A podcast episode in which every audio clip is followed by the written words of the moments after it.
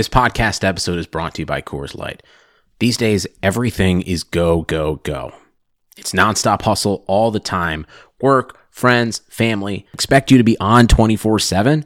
Well, sometimes you just need to reach for a Coors Light because it's made to chill. Coors Light is cold lagered, cold filtered, and cold packaged. It's as crisp and refreshing as the Colorado Rockies. It is literally made to chill. Coors Light is the one I choose when I need to unwind. So when you want to hit reset, reach for the beer that's made to chill. Get Coors Light in the new look delivered straight to your door with Drizly or Instacart. Celebrate responsibly. Coors Brewing Company, Golden, Colorado. The NBA is back. Where else can you get this type of drama? Where else does history hang from the rafters? Jaylen Brown throws it down. Where else is your own city home to your biggest rival? The battle of the lane is real, people. And 30 feet is still in range. Curry knocks it. Where else can a city this loud be this slept on? Let's get it out. Where else is history still in the making? Oh. Where else? The NBA, only here. Season begins December 22nd on ABC, ESPN, TNT, and NBA TV.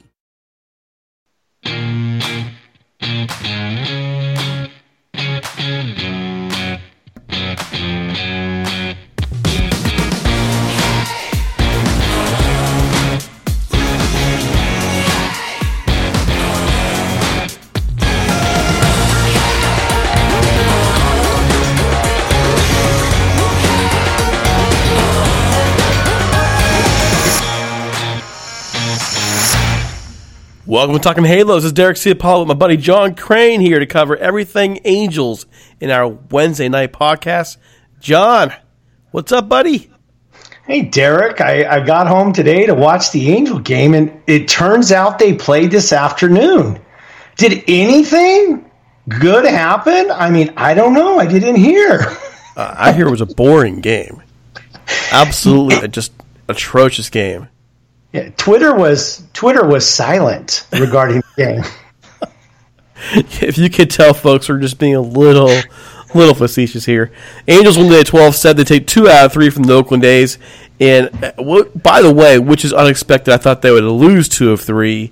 And the Angels showed up this series, man. They really did. How are you feeling, John? Pretty good. I don't think I was here to predict, so I'm going to say I predicted two out of three For who? for the Angels. Dude, be honest. Stop it. Just stop it. Hey, I'm sorry I wasn't here. I did. I was on the Galaxy's Edge. I am going to throw you under a freaking bus, man. You told me before we started that you you thought A is two out of three. Don't lie. Oh, Hold hold on. on. Hold on. This is recorded? Oh, God, I didn't realize this was recorded. Well, so you were out for Galaxy's Edge. What'd you think of it? Um, no, is it not a Star Wars guy? Just one ride open. Um, very. If you're a Star Wars geek, you are you're you're loving the environment. Um, it's like you're in the, the, the town in Star Wars, and uh, the whole place. A lot of gift shops. A lot of. Uh, they have the cantina, but the cantina was there's a huge line for the cantina. We just got on the one ride, which is like uh, the Millennium Falcon. It's an interactive uh, galaxy. Uh, what's the um, Star Tours? where some people shoot, some people fly, and some people are engineers. Uh, I'll give it a, I'll give it a, an eight as a Star Wars as a non Star Wars guy. Just an eight. Well, I mean, we're gonna make it out there sooner rather than later, and that's my. I'm making a beeline for Disney so I can see that. I mean, that's. I'm making a beeline. I, the big nerd here finally gets to play in a Star Wars universe. Excited. Totally excited. I, I told my daughter to offer it to any Star Wars geek she knows, and she said, "Nah." She left it to me. So I, so I have a good friend of mine who's very jealous of that I went. Oh, by the way, I didn't, didn't to ask you. Did you get the Wookiee? The Wookiee rally monkey? yes, I did get the Wookiee Rally Monkey, and I will send it out to you. I'll give it to you. It'll be oh yours. Oh my gosh! I will my give- daughter is gonna. I will give it to your daughter. I will give it to your daughter. Thank you. Speaking of Galaxy's Edge, uh, the, the Angels went to the Galaxy's Edge today. I understand. Well, twelve runs without without Mike Trout. Let's actually get to that, folks. Before before we get started here, you do want to remind you that we are pretty much everywhere podcasts can be found. I can now tell you we are also on Google. So let's go ahead and check off the list here. We're on iTunes. We're on Spreaker. We are on. Geez, what's the one with an S? iTunes, Spreaker. On. We're on Google. We're on Stitcher. There we go. We're and Player we're on Spotify. And we're, We're on, on Spotify. Spotify. See, it's all the S's, man. I'm telling you, S problems. So, folks, check it out. If you are a non-subscriber, especially on iTunes, we'd really appreciate a five-star review. It, it would help us move the charts, help us get become a little more well-known. If you want us to earn it, great. Email us at talkinghalos at gmail.com. Give us your feedback. We haven't gotten any feedback yet, except for the wonderful voicemail message. By the way, if you want to leave a voicemail message on feedback, or if you just want to leave some, leave a you know just a comment in the show, or a comment on the team, or a question about the team, go ahead and 657 666 5453. I check that thing every once in a while, I promise. And if it's a legible, not legible, but listenable, the audio is fine, I'll play on the air and we'll answer your question. Finally, Our My Twitter's coming alive. Our Twitter's coming alive. We're getting our some Twitter's action. alive. Unfortunately, both of us work, or our, our Twitter be alive a lot more. Between you and I both work in real life jobs. Damn this work. difficult. Yeah, you're a bum. Just, just. so if you're a new listener and enjoying the show, please do us a favor. Send send a text out to a fellow Angels fan. Let them know, let them know about our podcast. Our listenership has grown. I believe when you know, just when you start any new podcast, it's usually very, very small in terms of listenership. Our first podcast, the first couple days, was I think like four people. And I can tell you our numbers have grown a lot since then. So we appreciate the support and I hope you keep checking us out. Our goal is to be the top Angels podcast out there. There's some good competition for that, but we're doing the best we can. Okay, so here we go. Game one. Angels lose this one eight to five. They actually play well early. Trevor Cahill Oh my gosh, I'm just so frustrated to watch this guy pitch. It's not because I think he's horrible, it's because he shows flashes of being an effective pitcher and then he falls apart. Overall, he goes four and a third innings, has six earned runs, strikes out five, two home runs. My gosh, the home runs are killing him, and two walks. In the end, Angels lose that one eight to five. Did you get a chance to watch that game? The that was on. Hold on. Yes, I did watch that, was game. Memorial Was on. Pardon? That was on Memorial Day. Memorial Day. I did have to work, but yes, I was able to watch that game. Yes, I did. See, miracles never cease. All right. Home run from Albert Pujols, his ninth of the year in that game. Cole Calhoun has two doubles, puts him at 13 for the year. Angels did, uh, geez, Angels did pretty well today. Uh, David Fletcher, two of four. The problem being the bullpen and the starting pitching. In the end, starting pitching fails miserably, and Luis Garcia, Taylor Cole late in the game are unable to kind of keep it any closer, and game ends being eight to five.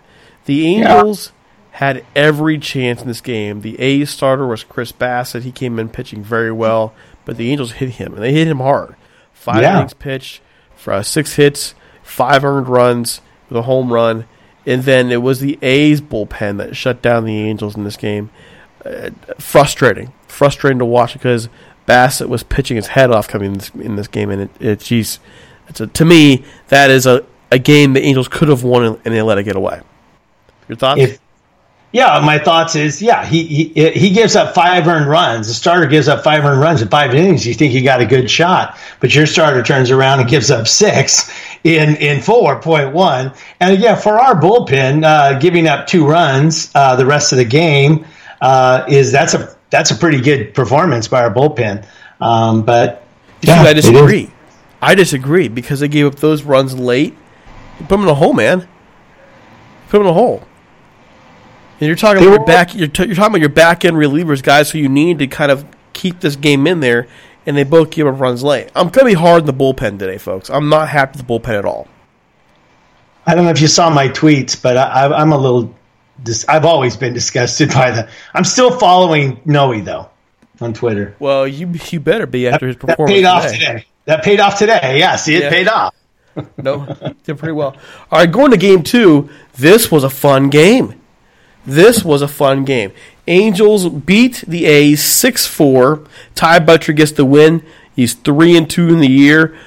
Hansel Robles gets his sixth save of the season. It's a fun game. Angels lead four to one going into the fifth inning. The A's crawl back in. Nick Tropeano Uh, how do you describe this performance yesterday? Well, he didn't. He didn't pitch. Did he pitch long enough to get the win? He didn't pitch long enough to get the win. I don't think. He well, he pitched five innings. Oh, what am I looking? I'm looking at the wrong game. Yeah, you, Uh, you yeah, wake up, was- man. was- Wake up! Come on, come on, come on! Wake up! For a guy, for a guy who hasn't pitched in how long? I mean, I, I didn't have. I mean, Tropeano. I mean, I, I- I forget this guy's even uh, on the team. But let me look here. I want to look at. I want to see how long. While you're for. while you're looking it up, I'll go ahead and read the stat line. Nick threw uh, five innings pitched. You know, five hits, three earned runs, two walks, four strikeouts, two home runs. Those two home runs were devastating. That put the A's in a tie game four four. The bullpen does fine. Cody Allen, two thirds of an inning, gives up a hit. Ty Buttrey, he came in. He came in. His control was a bit off. He settled down, struck out the side, gets the win. Hansel Robles with the save. The big thing there was the top of the ninth. Our boy Shohei Ohtani singles to right, scoring Tommy La Stella and Mike Trout. Mike Trout, by the way, was hit by a pitch. Sorry, not hit by pitch. he uh, fouled a ball off his foot, did not hit by a pitch. And overall, had a rough day. Went 0 for 3. Did score a run. Walked twice. He's not hitting, folks. He's not hitting well at all. He went 0 for 3 and 0 for 4. And today didn't play, so he went 0 for 7 in the series with, you know, two two times on base yesterday. So it's not Mike. Something's wrong, Mike. And we're gonna we're gonna talk a little later to to Fabian Fabian Ardaya from the Athletic about it as well, and he'll kind of clear some things up. But Mike Trout's not right right now. Yeah, well, I, I think he's and he's had a couple days off. But he's coming back on. He's coming back. Very. what is he- He's back to the next game, right? He wasn't there today, but he'll be back tomorrow, right? Well, that's what they're saying, but we don't know for sure until we see a lineup card. They they think he'll play tomorrow. They think he'll be in the lineup, and you know we don't know how bad that they say it's, it's sore. They said. Yeah, he how bad is the foot. That would- bruise? that would it hurt. I don't blame him, but the reality is is he hasn't really been right since he came back from his injury. He looks healthy to me, but I'm getting honestly, man, I'm getting tired of all the people complaining about him on Twitter. Oh, I- Mike that's- Trout, why? My gosh! And then, Well, they, then you- they shame you. People will shame you if you defend Mike Trout. Like, my gosh! So you disagree with someone's opinion on Mike Trout. So therefore, you are stupid or you're being naive because you don't agree with their assessment on Mike Trout. Well, I, I just don't, you know, of all, if we're going to point fingers at problems with the Angels, I, I, find Mike Trout to be way in the back of the line, even when he's struggling. I, I mean, he's, we, we have so many more problems than Mike Trout having a, a, a Mike Trout slump. I don't even know you would call it a regular slump. I'd call it a Mike Trout slump. Um, so I mean, and uh, yes, I know about getting attacked on Twitter, and, and I attacked and and and said, you know, I probably went over the line, and uh, but that's the, the nature of Twitter. But yeah, people are coming down hard on him, and I don't understand. I you know, I mean, give him a little time to. The guy did hit a ball off his foot. Well, I look at it this way. Look at this way. Right now, as as of yesterday, okay, the people hitting behind Mike Trout, Shohei Ohtani, two thirty nine, Albert Pujols, two twenty eight, Cole Calhoun, two forty. That's not very good for protection for in the lineup. And then this enables you as a pitcher to go in on Trout much more and be more aggressive with him than you normally would because of the protection behind him. He mm-hmm. doesn't have much protection. He's all on his own here. And every pitcher, not every well, every pitcher, yes, but every hitter has their down weeks or slumps. We're talking about a sport where you are considered successful if you get a hit three out of ten times. If you fail seven out of ten times in any other career field, you pretty much are going to be fired. Absolutely. So I think there needs to be some kind of perspective here when it comes to Mike Trout. He's gonna be fine. And the- here's the big one. The oh, I, I this one just burns me a little bit. When you make the comparison to Albert Pujols, he's just gonna be another Albert. He made his money now. He's gonna be another Albert. They're two totally different people. They're two different people at two different ages and two different points in their career. I don't see that. Albert Pujols is showing signs of problems one, two years before he signed that contract with the Angels. The Angels really should never have signed that deal, not because you didn't want to have the guy, but he was already showing signs of slowing down. Coming into this year, was Mike Trout showing any signs of slowing down? No. No. Oh, no. He got no. a four a, a four fifty on base percentage. He's still getting on base. And Ohtani was rookie of the year, and he's having a little troubles. I just, you know, the the, the whole, yeah, comparing him to Pujols is ridiculous. And I, I heard on the radio the other day, uh, it was uh, listening to the post game show on the Angels game, and they were, you know, they were talking about Albert Pujols, and he was saying, you know, and the guy with me, I, I thought a very interesting point that um, I've never really, you know, they said this is what it looks like. This is what 600 home runs looks like. This is what 3,000 RBIs look like. This is what, uh, yeah, no, uh, 2,000 RBI, excuse me. This is what uh, 600 home runs looks like. I think I just repeated myself. Um, and uh, I mean, to get to, to, to get the achievements that Albert has, you have to play a long time, and you tend to be a lot older.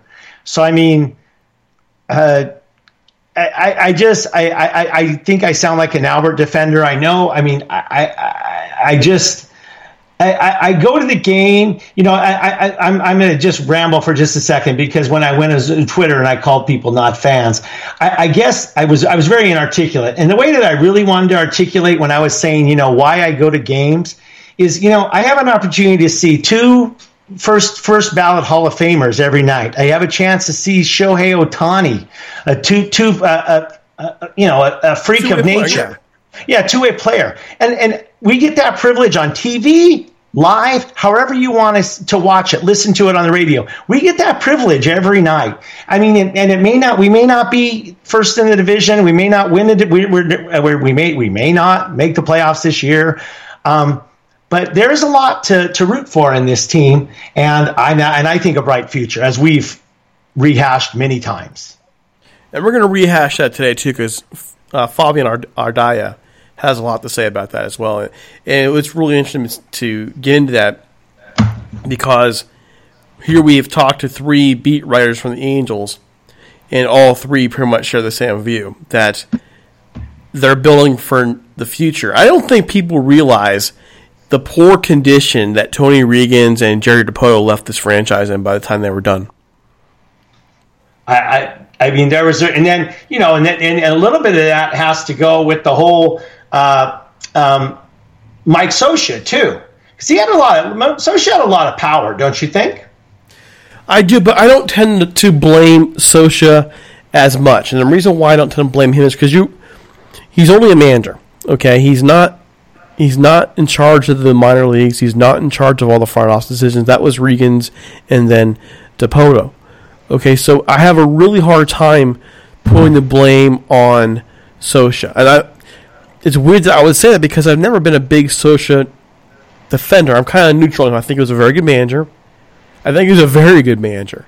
I also think that there were several times in the last couple of years when that team probably should have lost between 85 and 90 games instead of 80 games or 70 or 85. I mean, sorry, more than 90 mm-hmm. games basically. I, I'm not saying it right.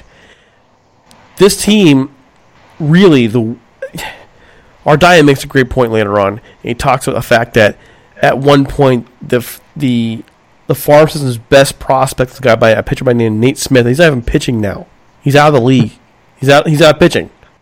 This is this is where things have gone. This is this is where things were. So, what kind of death did Mike Scioscia have to deal with? And the answer is he didn't have anything. Well, my, my, you know one of the one of the things about today's game that I really liked is is when I looked at, and of course I didn't get to see the game, I had to review it, and um, but I mean I look at the Ross, I look who played today. You know, Rengifo, Rengifo, yeah. Jared Walsh, uh, Puello, the catcher, and and we got Jo Adell is healthy. We're seeing, I mean, we have a lot of people coming up. New, I mean, you see growth. You see that they have they're growing new talent to re- hopefully rectify this situation. We we have a future. That's what I see when I look at the roster today. Um, we have a future. So let's look at that game real quick. Angels win today 12-7. They win the series. That's freaking fantastic. Um, right? fantastic. They, I wish um, What'd you say? Wish I'd seen it. Well, I know you're a bum, man. Come on, come on, jeez. We gotta, we gotta get you MLB TV, honestly. honestly. So Angels take a lead today. Cesar Puello singles to right center in, in the first inning, scores two runs on Stella and Ohtani. Um, later on, Marcus Semien hits a home run for Oakland, makes it 2 1. Brian Goodwin with an RBI single in the top of the fifth, makes it 3 1. Puello scores again. Scores as in home run. Two run shot in the top of the seventh, makes it 5 1. Angels blow the lead. That kind of stinks. It's 5 5 top of the ninth. When the, when the Angels get two more, one from a Rengifo uh, double, and then Jared Walsh, the single right center scoring Rengifo. It's 7 5 bomb the ninth. Oakland's tied up again. Drive me, this is the bullpen, I'm telling you. They're driving me nuts. But then, in the top of the 11th, the floodgates open. Rengifo reaches on a Matt Olson throwing error, scoring Puello. Then, Brian Goodwin scores on a pass ball. Then, Tom La Stella singles to right, and followed by a Lucroy single to center. All of a sudden, it goes from being a 7 7 game to a 12 7 game. Now, the key thing I want to point out the contributors here farm system people here. Puello came up from the minors this week. Rengifo contributed. Jared Walsh. Walsh had an RBI. Rengifo had an RBI. Puello had four RBIs. That's Hey. spec. That that that's that's your farm system right there, right? Well, you, you're forgetting one one important person in this game who pitched six innings. I haven't got. I haven't forgotten. I. I was talking. I was covering the hitters. I haven't gotten to Canning Oh, yet. So that's. I'm just talking the hitters. Those are the people contributing to scoring. Now you have Griffin Canning. Griffin Canning goes six innings today, three hits, five strikeouts. His best performance as an Angel. His ERA now is 3.06. By the way, he is he is becoming our ace. Is he I, not? I, yeah, he is. I, I, I, I, I, I mean, the, there was the the mantle was sitting right there for anybody to grab, and when he came in, and he is to, he is he's got his eyes dead set on it. Yeah, absolutely. If you look at the statistics, he's our ace. So the concerns, though, rest of the pitching staff. Check this out: Justin Anderson, who was a week and a ha- week and a half ago one of our most dependable relievers, he's now got a five three oh zero ERA. Gave two earned runs in earn- inning and third today. Luis Garcia gives it two runs in an inning, blows a save. Robles, he blows his second save in a week, and then your boy, your special friend, Noe Ramirez. He's the one that shuts down. things down. Two innings pitched, does give it three hits, but has two strikeouts, earns the win, his second of the year, and that's how this game closes out. I, the, I am getting concerned about the bullpen, and it it goes back to the starting pitching. It goes back to them. That starting pitching has not been given this time, this group time to heal. Ty Buttrey, I believe, has pitched in four of the last five games. That's not that cannot be happening, man. And that's see, that's something that's kind of escaped me on the because you know last year I just used to bury my head because I used to get mad at Scioscia because he pulled people in the fifth, and but last year I think he was pulling people that didn't need to be pulled. This year our starters are needing to be pulled. I mean they're, they're not they're not earning five innings or six innings, um, which is putting and then this opener thing. Which thing, you know, I, I wonder, I wonder why no opener for Canning today. Is that just confidence? Because well, the idea is well, confidence in what? I mean, what do you mean his confidence or the manager's confidence? manager's confidence. Well, I would say yeah, because they haven't used they have not used an opener for him yet, man. They've been using for Pena. Oh, okay. But hey, you know what? The A's used an opener today, and the Angels blew him up. Two hits, two walks, two runs. So it doesn't always work. Angels used an opener yesterday, give up a run. I look at this team and I'm wondering, you know, if they can just get some pitching together, they're going to be all right. And that's the big concern down the line.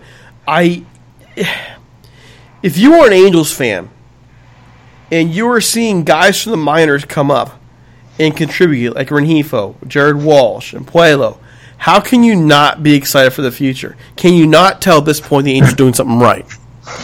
It's hard to see things when you want to win. You want to win now, right? I mean, John, you want to win. You don't want to go to games and see this team get blown out every week or or just lose continuously. You don't want to see that, right? No, sir, I don't. All right, but but in the end, is this team better off than it was four years ago? Oh yes, and I, and again, today's such a such a per- perfect picture when you look at the roster. You know, I wouldn't have I uh, I wouldn't have recognized this roster if you if you came to me three months ago. I would have said who who who who who. And uh, and we put up and then something else that's kind of you know I've always been on the side of I want Ohtani to just be a batter, but I'm starting to come around on the let's make him more of a pitcher. I don't know if he'd be willing to do it because that wasn't the deal. But I mean, if we can do well without his bat, maybe not the other night when he hit when he won the game, but um, Well- I mean, gosh, it would be nice to have perhaps you know if Canning can still continue to grow, two aces. I mean, that that, that could make a difference on this team. I think it really depends on where he is when he's got all this stuff back. Like coming off of Tommy John surgery and getting your arm back in shape for it. Is your stuff the same? We've seen, like with Matt Harvey, how his stuff was once dominant and just popped I went when it left his hand to being still pretty good now, by the way. But it's it's not enough. Like Matt Harvey has really, really good stuff. The ball moves when it comes out of his hand. The problem is he can't control it for Jack right now. So we have no idea exactly how it's going to be for Ohtani. Will he be able to re- recapture that control, the velocity he needs, or or not? So the jury's out. And being as though he has been a little more injury prone in his career, it might be the smart move just to make him a one way player. Well, I think that that's what the Angels have always wanted to do all along, but that you know he signed with the intention of being a two-way player. But I do like the fact that if God forbid he doesn't work out as a pitcher, he's still an Angel and he's going to be a, a productive offensive player. So I like that. You'll like that. All right, so there's the series. They take two out of three. Angels are now 26 and 29. They're, they are sitting in fourth place in the AL West with the now 24 and 34 Seattle Mariners behind them, and that is where we're going. Just a really brief preview here because we want to get to, to Fabian Ardaya. In terms of what is going to be going down in this series over the weekend, game one of the series, Seattle will will uh, right now I have it as you say uh, Kikuchi at three and two, three and two ERA going against Tyler Skaggs in game one. This is tentative. This is what I've been finding. I'm not 100 percent sure yet. We'll know probably by the time this podcast is out who will pitch game one. Andrew Heaney in game two against Mike Leake. Mike Leake's three and six with a 4.93 ERA. Game three we Felix Pena against Tommy Milone. Milone's one and one with a 3.38 ERA. And then for Seattle in Game Four will be Marco Gonzales with a 3.41 ERA, five and four. Don't those number don't all those numbers fool you. The Seattle pitching staff has been horrid. It's been absolutely horrid. Their bullpens made ours look good. Look- look they got all-star. bullpens. Yeah, they made us look good. Their bullpen. So just to give you kind of a lowdown here on Seattle, they are 24 and 34. Like I said before, 14 games out. They're 11 and 16 at home, 13 and 18 on the road. They've lost two in a row. They have a minus 53 run differential right now. That's you know, in context, the Angels are like a minus 11. So if you are wondering a little bit in terms of where they stand, well, there you go. For the Angels, to me, they have to go up to Seattle and play fundamental baseball. If they do that, they're going to win this series. I don't. The, the Seattle won, won this year based off just one real thing, and that real thing for Seattle was that they were living off the power, and they do hit for power. They hit for a lot of power, but there's nothing else they do well. I really believe that. What else does Seattle do well? Not yeah, no. I mean, well, they're in Seattle. That's very helpful too, as, as a home team, right? Yeah, I mean that's helpful for them. But just looking, they're 21st in batting average with a 245 average. They are fifth in runs scored, so they're they are basically just a power hitting team. That's all they do. They're 28th in earned run average at 5.17. They're 26th in WHIP. Team leaders, their best batting average guy is a 270 Domingo Santana. Next is Tim Beckham at 257. Daniel Vogelbach, 15 home runs. Mitch Haniger, 13 home runs. Jake Bruce, 13 home runs. There is where things are with them. They are hitting for a ton of power. That's where their magic is. Runs batted in, Santana 42, Evan Encarnacion at 34, and Vogelbach with 32. But pitching pitching wise, wins five for Gonzalez. That's their leading. Uh, Kikuchi's at 382 for an ERA. Then they start jumping up to fours as for starters, and then you know strikeouts. I look at this team and I just if the Angels can just do enough to wear down the starters early, they're going to win this series. I really believe I, that. I think if you got a chance to sweep a series, this is a series you're, you can sweep. I'm just looking at the. Yeah, you're right. It's still. I just checked. It still doesn't show that we have a starter uh, on tomorrow's Yeah. game. It's going back and forth right now. But I'm sure by the time I get this podcast loaded tonight, they'll have a starter picked. Uh, well, a couple more things also about the Mariners. They got 12 stolen bases from Dee Gordon and 12 from Mallex Smith. So they will run a little bit. But overall, they're just not a very good hitting team. They're not. And so it's going to be interesting to see down the line what happens here because I think if the Angels can get to their pitching early, they're going to be fine. I really believe that. I, I agree. I agree. The bullpen is a bullpen is, is is a bigger weakness than for them than it is for us.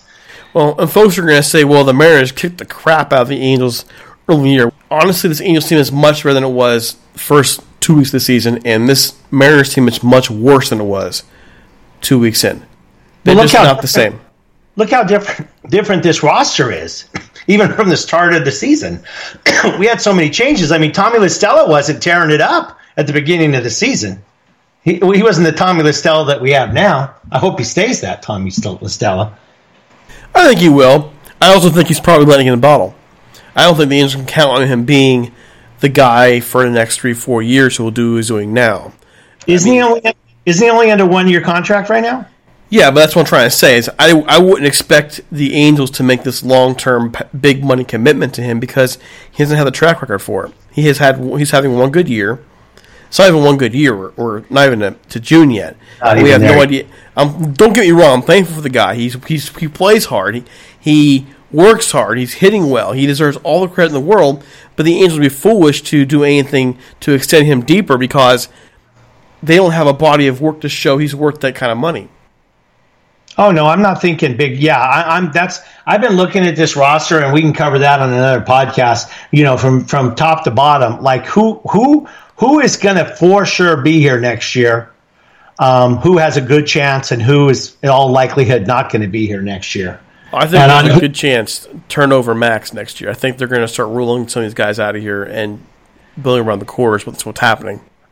What, what, yeah, again, we're uh, back to the one year contract, yeah, which all of them are under. And I think at this point, Tommy La Stella's played himself out of a contract with us because I don't think, like you said, I don't think they're going to invest in him. He's having a contract year in his contract year. You don't do it better than that.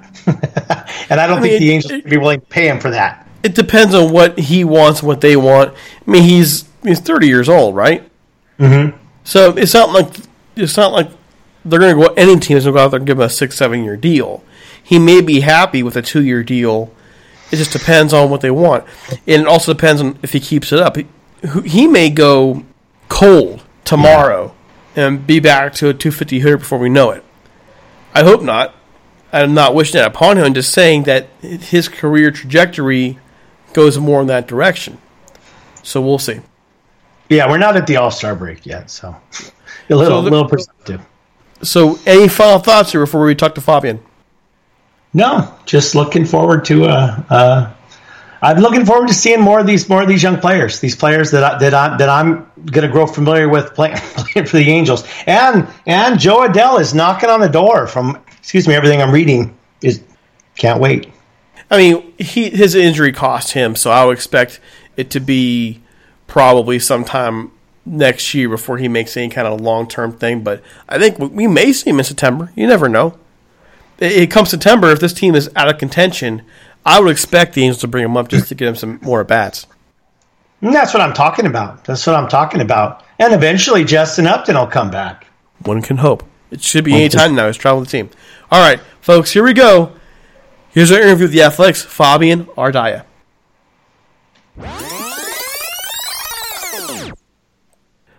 All right, folks, I'm with Fabian Ardaya from The Athletic, our Angels beat writer for The Athletic. Fabian, how you doing? I'm good. I'm good. How are you? Well, thrilled with today's results thus far 12 7 game. Um, I'm looking for that. I'm enjoying that. Um, pitching concerns, but that's what we're here for. You know, how was your day been? Uh, it's been good. Uh, I drove through LA for the first time in a few months, and it went horribly because there was a driver on uh, going the wrong way on a freeway entrance. But other than that, everything's been good. That sounds a lot like California, doesn't it? yeah, it does. hey, anything can and will happen. All right, so I I asked you to come on the show because you know you are constantly on this team. You've been covering this team for a little bit now, and and it's a bit of a the way this team is built and the way it, the direction's going is a little bit of a mystery. We have seen numerous theories out there as to Billy Eppler's plans and so on and so forth, and so we've been getting some different opinions. And of course, just want to talk baseball.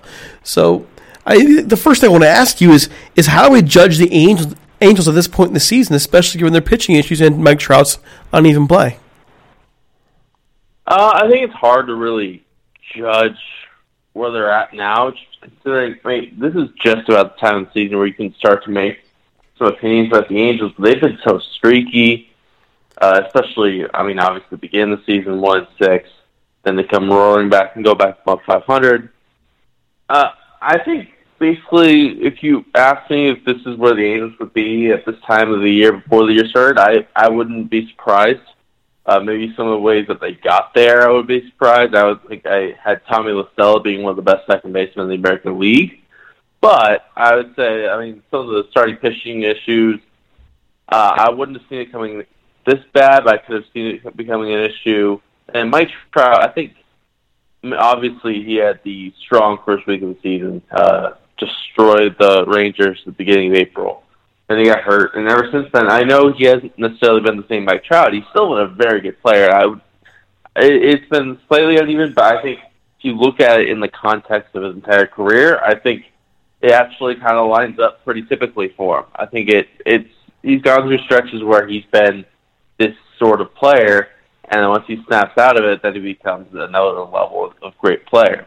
So I think that it's just a matter of time before he really starts to get that going again. And in the meantime, the Angels still have a very good player. It's, it's a little weird because if on our, I don't know how people react with you on Twitter, but on our Twitter feed, it is a constant flow of negativity the last week or so about Mike Trout. And I guess what blows my mind is the guy still has like a 450 on base percentage. He still he still produces. He's just not at his you know, normal 300, 305, 306 that he normally would be around this time of year, or any any time of year for that matter. So, I guess the question that I'm hearing the most is: Is his injury completely healed? He is healthy. That is for sure. Uh, it's just more of a timing issue. I think you can sort of see when he's moving around the outfield and he's playing defense, he looks completely fine, and he is completely fine health wise. His issue, he said, and he is stressed, has been just that he doesn't feel like his timing is right. And it's just a matter of trying to work through enough things where he's able to get uh, sort of the, his correct swing going for about a couple weeks straight. He's had it where it's been a couple day stretches where it's been good, weekends where it's been good. Uh, he said when they were uh, that final game against the Rangers, he said that was probably the best he's felt in the game all season. So I think I think he's fine. I think if you look at where he was at this point last year, uh, I would say like I think May 23rd, he entered that he finished that day at 289 batting average last year. So I think is some of the concern about his quote unquote struggles are a little bit overblown. I think part of it might have to do obviously with contract being attached. You're, you're looking at things with a little bit of a different context, but he Mike Trout's been the same Mike Trout. So overall, one thing I'm really curious about is what did the Angels organization expect entering the 2019 season? Did they, did they believe this team was a team that could compete for a playoff berth? Were they comfortable with the starting pitching? Because it's, it's panned out a little bit different than what we would normally expect.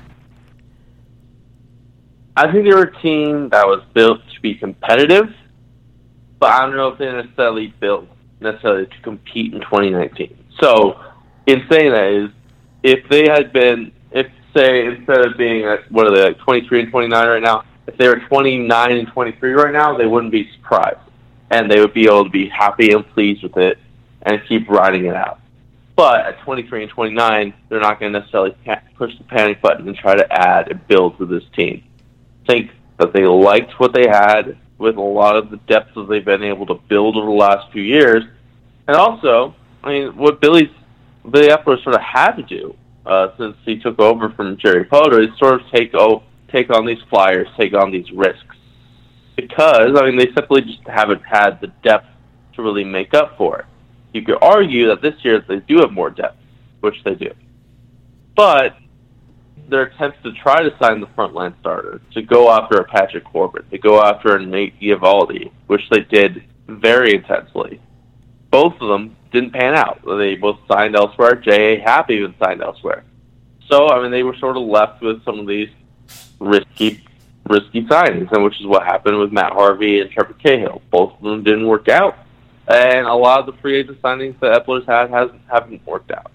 But they were also able to sort of buy low on John Jonathan Lucroy, and he has really worked out well, and he was able to buy low and try to acquire Tommy La Stella, and he's worked out as well. So I think the direction of this year's team is essentially to continue what they've been doing the last few years, which is build up their depth, build up uh, sort of who they have around Mike Trout slowly, without necessarily getting rid of people with years of team control uh, without necessarily sacrificing what they've been building up over the last few years. And I feel that probably next year, when you have probably Cole Calhoun's contract comes off the books, and then you only have one more year of Zach Cozart's contract, whether he's on the team or not, you still only have one year of that contract left on the books. And that lets you sort of be even more aggressive when it comes to adding a big piece. You mentioned the kind of like the idea that the Angels – took a risk. And I think it's where I'm seeing and especially starting pitching. What went wrong with the starting pitching this year that has been, quite frankly, pretty awful?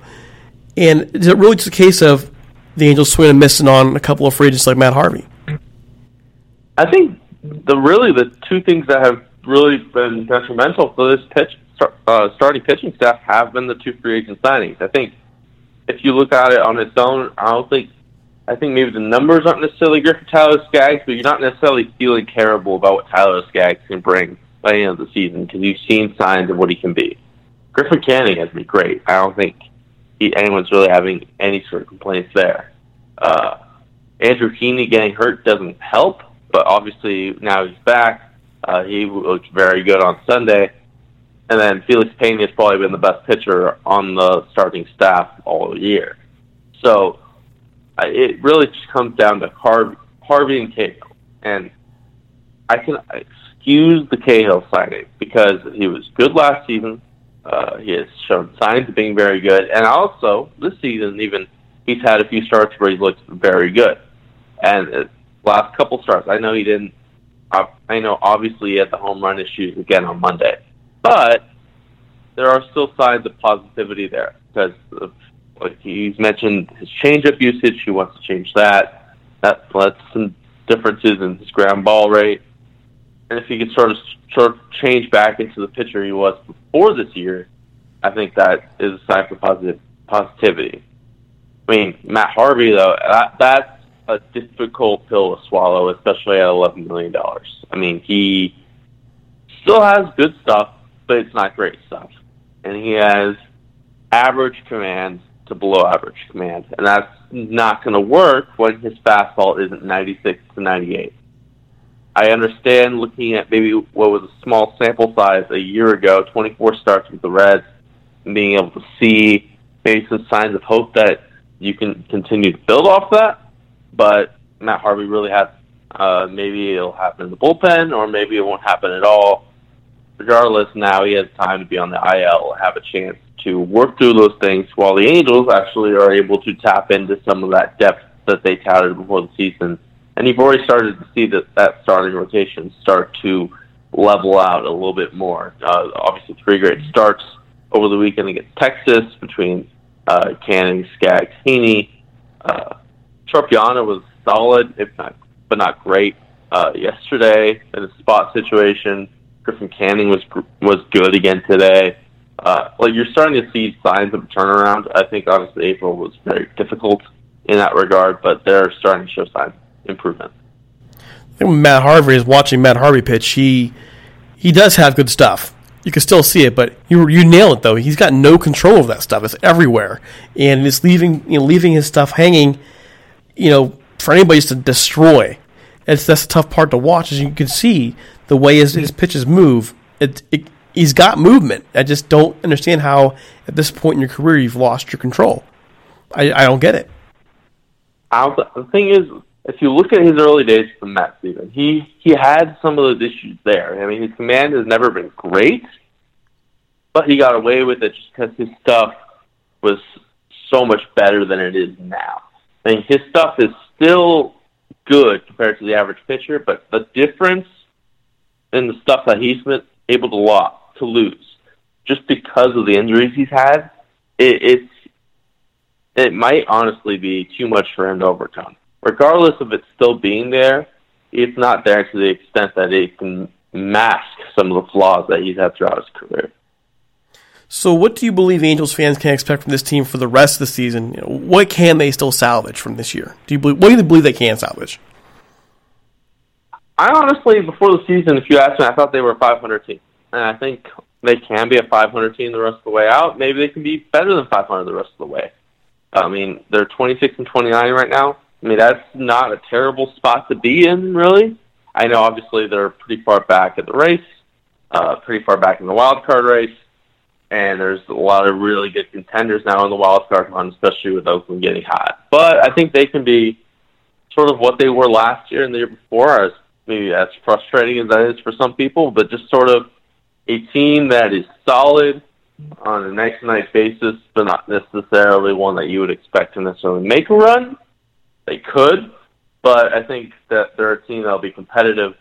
Uh, but they're not going to be a team that's going to necessarily go out and add a piece of the deadline. I'd say they're more likely, especially right now, to be selling at the deadline, and they'll be just sort of treading water until next offseason next year.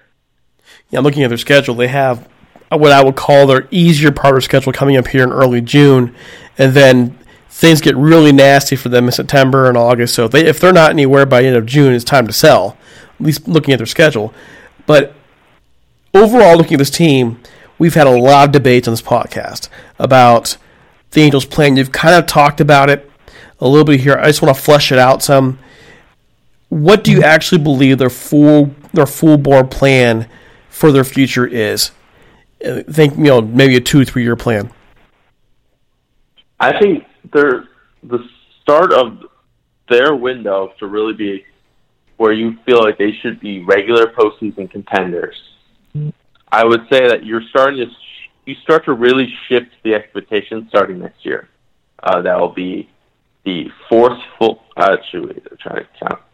That will be the fifth full season uh, under Billy Eppler. There'll be a chance to sort of see a lot of the players that he brought into the farm system will be in the upper levels, if not in the major leagues. Um, and then you will have a lot more money than you had in years past in order to be able to add guys in free agency. So you'll be you could expect going into this off season that you can try to plan for an outfield that is just enough to Mike Trout and Jo Adell. You can try to plan for that. You can try to plan for the fact that a lot of the guys who are making their debuts this season, uh, Luis Rengifo, uh, for example, those are that's me a guy who's going to be on your opening day roster or on the peripherals of your opening day roster, along with uh, David Fletcher, uh, another year of Tommy La Stella, uh, Jared Walsh, possibly Matt Thaiss, possibly Taylor Ward, uh, and then it, it, it's a lot of the homegrown talent that you've been working to build up and develop. They're starting to break through, and it's just that second year of that wave really coming through is when you start to really see teams make that leap. And I think you've seen it when teams have gone full rebuild. So you saw in the Astros when uh, Jose Altuve first broke out, when George Springer started getting going and broke out. and you've also seen it from teams that have done the mid-tier rebuilds, like the Brewers, for example. I think the Brewers are a good example of what the Angels are trying to do. Uh, they didn't have the superstar to begin with, like the Angels do with Mike Trout, but they have consistently tried to not bottom out while trying to restock their depth. And I think it gets worked out beautifully for the Brewers. Uh, they, then when it was time for them to get aggressive, that's when they went and got Christian Yelich. That's when they went and got Lorenzo Cain. And all of a sudden, you're looking at a team that was that was on the outskirts of the division race to a team that goes with it, gets within the game of getting to the World Series. So, looking back now, you mentioned Dipoto and Eppler taking over for him. My, my question here really is: year hindsight being twenty twenty, how poor condition did Dipoto and his staff leave this team, this organization, for when Billy Eppler took over? I mean, I think Keith Law wrote at the time it was like the worst farm system he'd ever seen, something like that. I mean, Nate Smith, the guy who's not in baseball anymore, was their top pitching prospect, and then they had to sign Tim Lincecum because they had no starting depth. I think you sort of see some of those signs there. Uh, like they would, these type of names that they would call up would be like the Todd Cunninghams in 2016, as opposed to now. You have a guy like Cesar Puello, who, while not being necessarily having extended history of being good in the major leagues, he at least has a lot of good minor league at bats. He's a credible quad A player and he and Puello is even diving a little bit deep into their outfield depth. They, you can sort of see some how the roster is constructed, some of the pieces that they add, even some of the pieces, the veteran pieces that they have at AAA Salt Lake, are a stark increase from what Jerry would have. So, like a guy like a Jarrett Parker wouldn't be on a AAA Salt Lake roster under Poto, but Eppler made sure to sign enough of those guys for, all right, if maybe even if you don't feel as good about your own homegrown options in the outfield at that point, at least you have depth in guys who are competent, uh, who you can bring up for a short period of time. I think like a Dustin Garneau is another perfect example of that, where he's a guy who is a capable big league body. I think just the care to add depth even in those ways is something that's super notable about this current Angels team versus the one that Eppler inherited. So, all that together, how do you assess Billy Eppler? Um, and, and talking to other media members who have co- covered the team, they seem to believe that he knows what he's doing and that fans can be patient with him and let him do his job because he's doing a good job. Where do you stand on this? I fully agree. I think I wrote this beginning of the spring. I think he has sort of he's built this team to make a run. It, just because the run hasn't happened yet doesn't mean that it's not working. I think, I mean, if you look what Jeff Luhnow was doing when he first got to Houston, I think they were ready to run him out of town just because even though the fan base knew what the plan was, plan there was to completely tear down, which is not what the Angels have done. It might even be easier for Eppler had he just decided, you know what, the te- rest of the team around Mike Trout is not any good. I'm going to just ship off as much as everything as possible and try to bottom out. But when you have Mike Trout on your team, you can't do that. So he decided, you know what, we're going to try to be competitive, build the depth as progressively as possible, and then get themselves in a place where they can be sustainably good for a long period of time. And, and Mike Trout saw that. He he said that when he signed his contract extension was he saw the plan that Billy laid out, and that was a lot of what really sold him on what the Angels could be with him there. Uh, yes, there are other factors for him wanting to stay. I mean, it's hard to turn down $426.5 million either way. But Eppler was able to convince him what the vision was. He was able to convince Shohei Ohtani what the vision was. I don't think Jerry Dipoto would sell, be able to sell Shohei Ohtani. I know, obviously, Dipoto got uh, got Yusei Kikuchi, but I think those are different cases and how they handle things. So I think Eppler has been able to sell when he's needed to sell and get the right pieces when it comes to the trade market, when it comes to the waiver market, and he's been able to draft quality pieces. At least from that 2017 draft, looks really, really good right now when you have Jo Adell and Griffin Canning as your top two picks. But one place where he struggles has been free agency, And I think part of that has to do, like I mentioned before, is he's had to take on a lot of risk with a lot of these guys just because those are the type, types of guys that he's able to get into the door. And those are the type of guys that, at least if they do hit, that's the only way you can even be able to get those sort of top end talents at this point. Well, my argument all along, though, with with the thing about the free agency and one year contracts he's been signing people to is, I think he's been doing that so that he doesn't deviate from the overall plan. Like he knew this team was not going to be a World Series contender this year, so let's take some shots at people like Matt Harvey. If it works, great.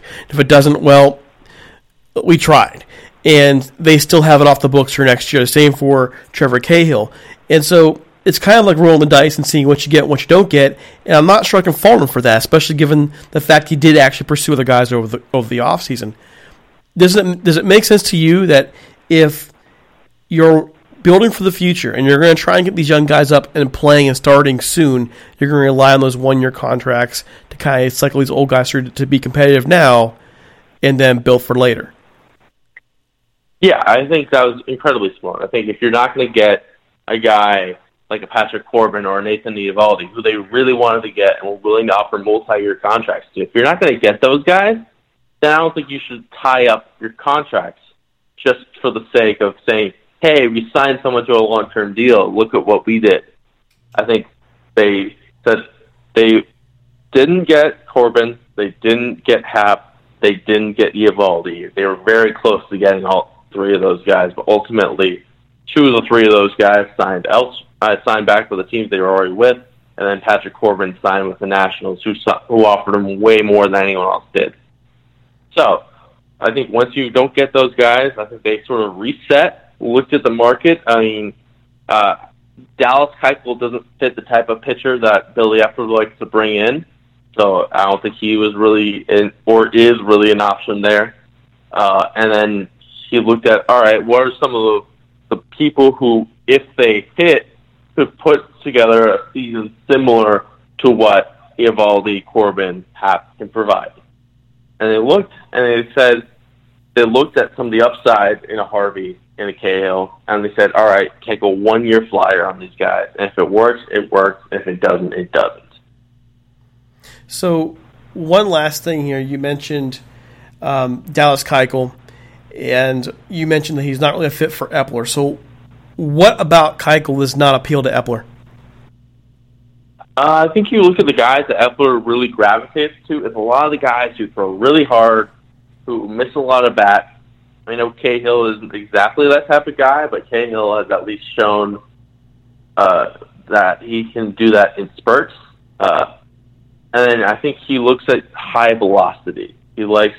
Uh, he doesn't necessarily like soft contact guys because I mean there there's a split community out there as to whether or not the ability to generate soft contact is a sustainable skill. I know Has been able to somewhat show that over the last couple of years, but he has uh, dipped off from where he was in 2015 when he won the Cy Young. Also, I think ownership-wise, it's going to be tough for them to sell on another to get get sold on another Boras client. I know, obviously, Matt Harvey's a Boras client, and now they're going to have to deal with a couple of Boras clients with Canning and Adell. But Artie Moreno has not worked historically with a lot of Boras clients. I think the last major deal that had been done with the Boras client, the Angels, um, before this was uh, Jered Weaver's contract extension, where he famously said that he sort of went against Scott Boras' advice to sign back with the Angels. All right, Fabian, thanks so much for taking the time. I really appreciate you uh, on a, a wonderful Thursday, with a sorry, Wednesday evening. I'm losing track of days here to spend time with us. Can you tell people where, where they can find you, they can find your work, and also since I know the Athletic is, is still newer, can you tell people about the Athletic where you work? Yeah, okay. You can find me on Twitter at Fabian Ardaya. Um, and at The Athletic, you can see my stuff there. I have a story actually that came out this morning on the draft process and the development of Jared Walsh and how he became a big leaguer after being a 39th round pick in 2015. Uh, and then The Athletic, it, it's a place, it's basically a sports online magazine subscription service that they basically cover. Uh, they cover just like the newspapers do, but they do incredible amount of depth a lot of great features, a lot of great content. uh, no ads at all in any of the stories, no pop up videos, anything like that. And we just launched podcasts, and we have a new video section uh, that's non intrusive. Uh, a lot of great writers that are a lot better than I am. So you get access to Ken Rosenthal, Jayson Stark, uh, Marc Carig, uh, just all these kind of great writers on the baseball side, and then NBA. Obviously, we have Shams Charania and a lot of great insiders throughout all the sports. So I think the Athletic is obviously very much worth the subscription. And we have a special, I think, for 40% off right now. Uh, if you tweet at me, I'll try to hit you guys up with a link. Awesome, awesome. Thanks so much for joining for joining the show today, and uh, I hope we can talk to you again soon. Absolutely. Thank you. Thanks a lot.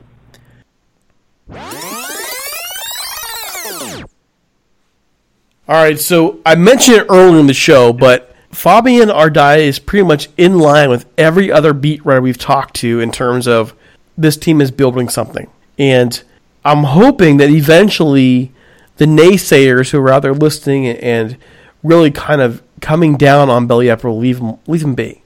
Give them another year or so. Because it takes time to rebuild a farm system. It takes time to repair what was broken it, it start if you're starting from the bottom and then working your way up, it takes years, not just one year, but years because if you go and draft the guy, he's going to start in rookie ball, and then year by year he works, his, he way works up. his way up. If I can paraphrase what you just said, that signed Dallas Keuchel, right? Is that what you're saying? Keuchel. Signed Dallas Keuchel, right? Yes. and extend Albert. no, no. I don't, you know, I don't know. I just don't see I just don't see it. Uh, Keiko? Yeah, no, I don't either. I'm with you. You've convinced me on that one. I, we we have. Hey, we got Canning. We got we got Ohtani potential. Our, our you know, the, the, you know, we, we we've got some serviceable starters, and uh, and we have. Uh, yeah, I think we're we're good right now with what we got on our own on our own thing. Maybe we go after a big one, but I don't think Dallas Keuchel is the one to go after. So, in talking with Ardaya, though, he makes it pretty clear overall that when it comes down to it, Eppler needed time. It's going to take time. But I don't know. Did you ever read the book that Tim Salmon wrote about his career? No, sir, I have not. Man, what kind of Angel fan are you? I'm not a you know, I read a lot of books as a child. My mother will tell you this, but I buy books. You know what? I'll go buy his book. I definitely will, and maybe I could get him to sign it one day in front of the stadium. But I buy good books with good intentions, and I but I rarely finish them. Uh, my wife reads like a like a teacher, like the teacher she is. Listen, man, you gotta be kidding me. Just oh my gosh, yeah, you're the Angels podcast. You're hosting with me. You ever read the man's book? All right, I'm, I'm giving I'll you put crap. that. Hold on. I'm, hold on. Hold on. I'm getting out my my my to do list right now. All right. Well, anyways, my point is this. My point is this. In his book, he talks about what it took to build for that 2002 season, and we he mentioned that the reality was the Angels built the that winning team in the 90s and it really began in the early to mid '90s with the hitters first, and then later the Angels when they kept getting getting you know falling apart late in the seasons. You go back to '95 Angels especially that team could hit, man. They they that team could hit. '96, '97, those teams could hit, but they always fell apart late, and the franchise then realized the need for pitching depth and how deep it needed to go. And I just saw this parallel to what's going on with the Angels now. They have some serious hitters moving up now in the ranks. And they already have a couple at the major league level. You get the pitching right. This team will be winning very soon. And it's just a question of how they're going to get those pitchers. Next week is the draft.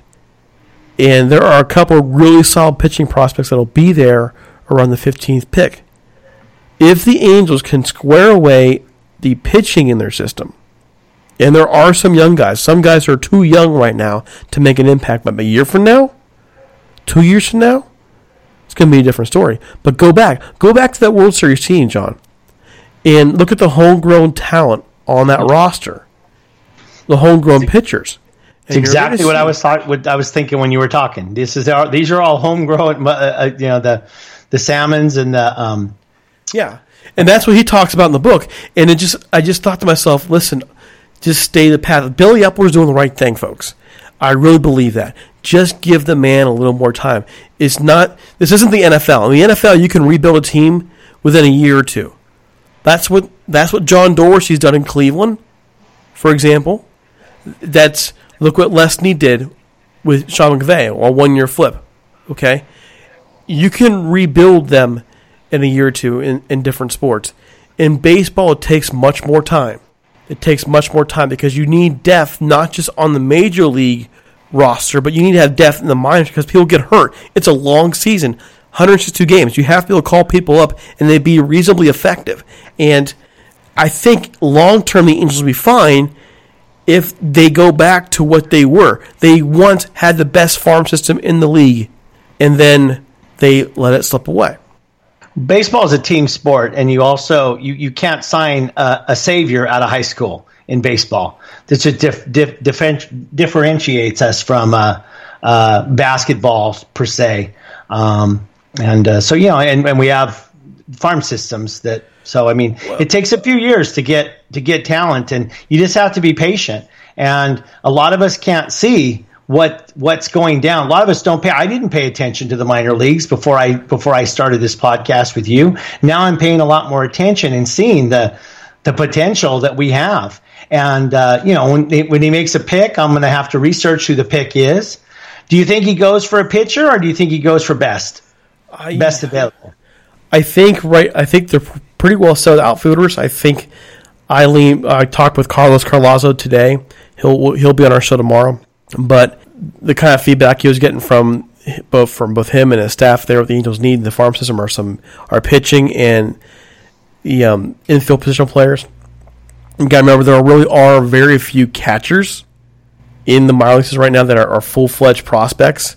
They have one in the top third, it's a catcher, and he's not a very high prospect.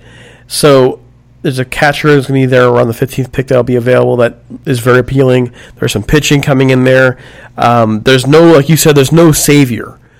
You know, it's very rare in baseball to have a savior come in and you know immediately come in and play. There are some prep pitchers coming out of high school who they can take a flyer on that have high up size, but they have yet to hit any kind of major hitting talent. So it would be a longer, longer road for them. Like the, the top college pitchers are expected to be gone, according to him. And again, we'll show you his interview tomorrow. So I think right now you want to look at this draft and, and think not best player available, but does that best player available match up with a need or not for where you're trying to go? Yeah, I think I think you I think you go for the best a best available need. I shared. I don't know you say if you watched that uh, the the 2009 draft. I shared on our on our on our the draft story of the 2009 with Trout in it. It's a very fascinating little video from the MLB Network. Um, I mean, you just never know what you're going to get. I mean, I mean, uh, you do have a good idea, and that's what Eppler and and professionals like him do. That's their job. And if, but I think you go for the the, the best in what you need. That's I think it, if that catcher's there, I think they go for him. But really, the pitching talent needs to be. If I'm the Angels right now, I'm loading up on pitching talent, honestly, because they, have the positional talent available. If if there's good pitching available for them in the draft, that's where I want them to go. I want them to load up on pitching. But there are several needs, man. At third base would be another place you might want to think about getting a power hitter if you can develop one from there. Uh, second base may be a thought. There's always a need at first base. First baseman, you know, even though we have right now a couple guys who have come up to the major league level, these guys become trade bait later on. And definitively, to me, you need a catcher. When was the last time the Angels had a had a catcher come up and be there for five, ten years? It's been a while. Benjamin Molina probably. So Yeah. I I just look at that and go, you want that that catcher who can be someone who handles that entire staff. And so if there's that guy available, you go for him. Again, it, here's a difference though. I'm not a scout like right now. I'm not going to all these things. So I don't know what the Angels are seeing. I know, according to Carlos, that they are in touch with several players. They have their eyes on quite a few. So we'll see how the chips fall come next week. Well, I look forward to it. And, and all right, folks, it is time for us to go. We hopefully we didn't talk your ear off too much, except for when John does his awkward silences like he just did a minute ago. Anyways. I, am either awkwardly silent or I interrupt you. What, yeah. what, what do you prefer? What do you prefer? I'm just gonna poke at you a little bit. You know, poke the bear. One of these days, he's gonna come back at me and like threaten my life. okay, so you can find me on Twitter at DC Apollo. You can find John at Jegs Crane John. Also, the Twitter handle for Talking Halos is at Talking Halos. Search for our page on Facebook. And don't forget us on Spreaker, iTunes, Google. Yeah, that's right. We're on Google Play. All those places. Spotify. Go check the podcast. Share it. We'd really appreciate it. Okay, for the entire team here at Talking Halos, including John, have a great one. We'll be back tomorrow with Baseball America's Carlos Collazo. Have a great one.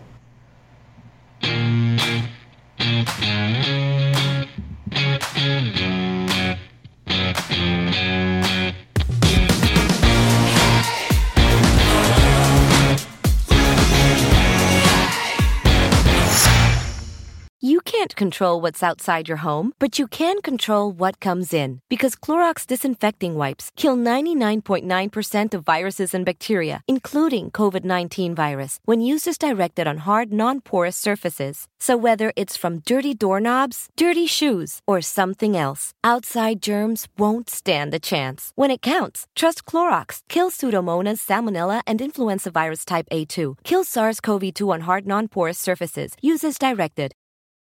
You can't control what's outside your home, but you can control what comes in. Because Clorox disinfecting wipes kill 99.9% of viruses and bacteria, including COVID 19 virus, when used as directed on hard, non porous surfaces. So whether it's from dirty doorknobs, dirty shoes, or something else, outside germs won't stand a chance. When it counts, trust Clorox. Kill Pseudomonas, Salmonella, and influenza virus type A2. Kill SARS CoV 2 on hard, non porous surfaces. Use as directed. Nobody builds 5G like Verizon builds 5G because we're the engineers who built the most reliable network in America. And the more you do with 5G, the more building it right matters. The more your network matters. The more Verizon engineers going the extra mile matters. It's us pushing us. It's Verizon versus Verizon. 5G built right from America's most reliable network. Most reliable based on rankings from RootMetrics second half 2020 U.S. report of three mobile networks. Results may vary. Award is not an endorsement.